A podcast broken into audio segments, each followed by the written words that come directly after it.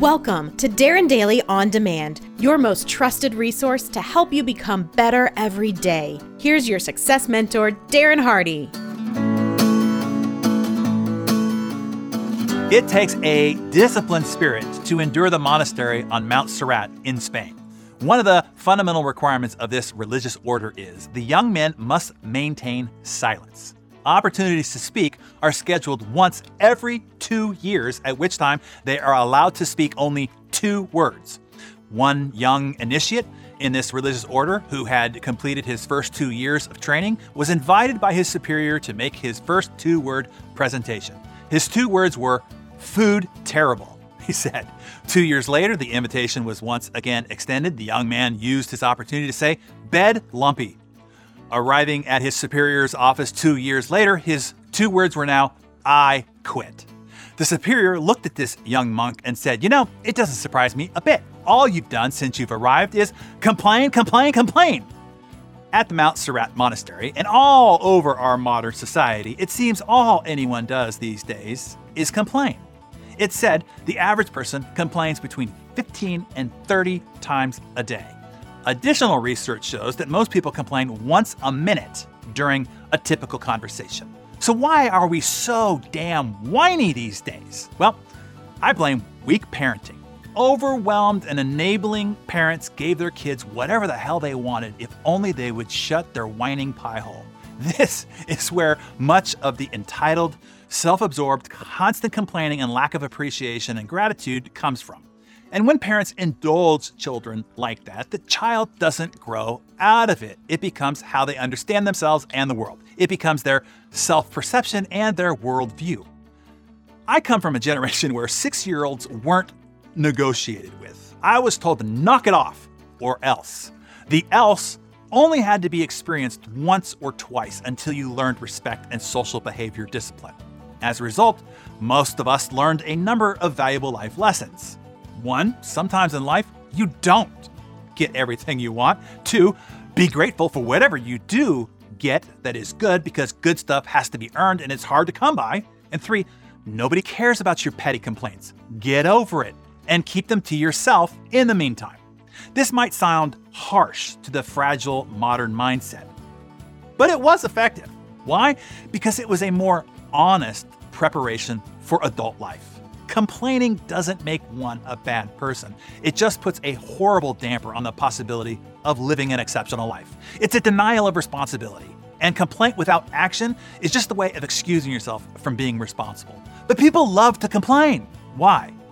Well, there are several tempting reasons.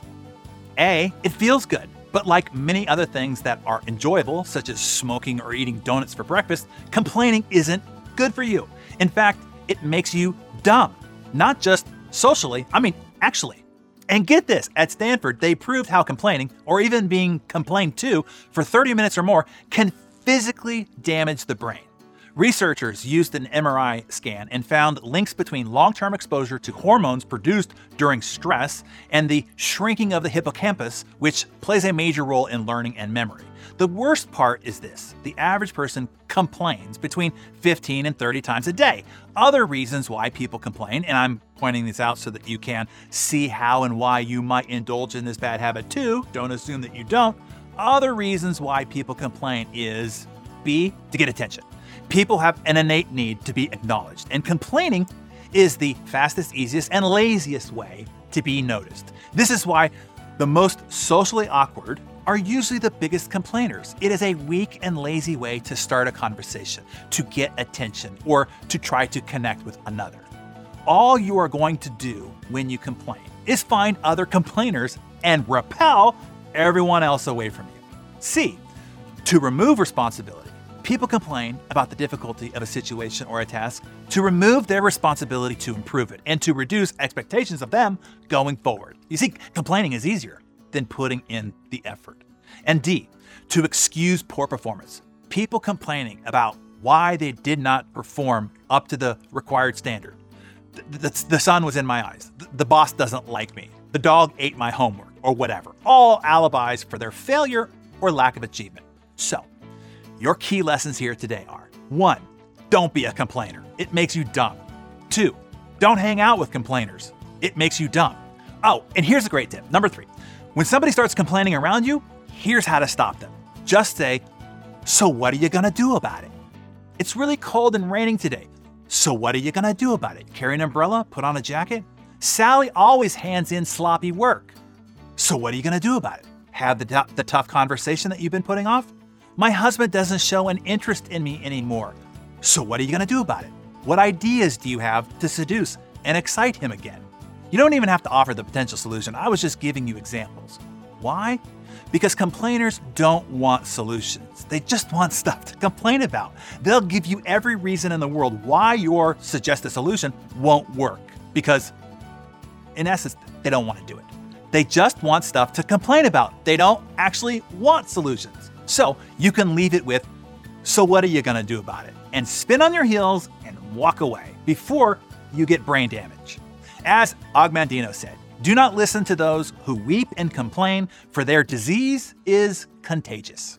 Get away as fast as you can before you get infected and become dumb. Okay, so jot down in your Darren Daily Journal what you need to be better at yourself. Either one, for you to stop complaining, two, stop hanging out with complainers, three, calling out the complainers around you with, so what are you gonna do about it?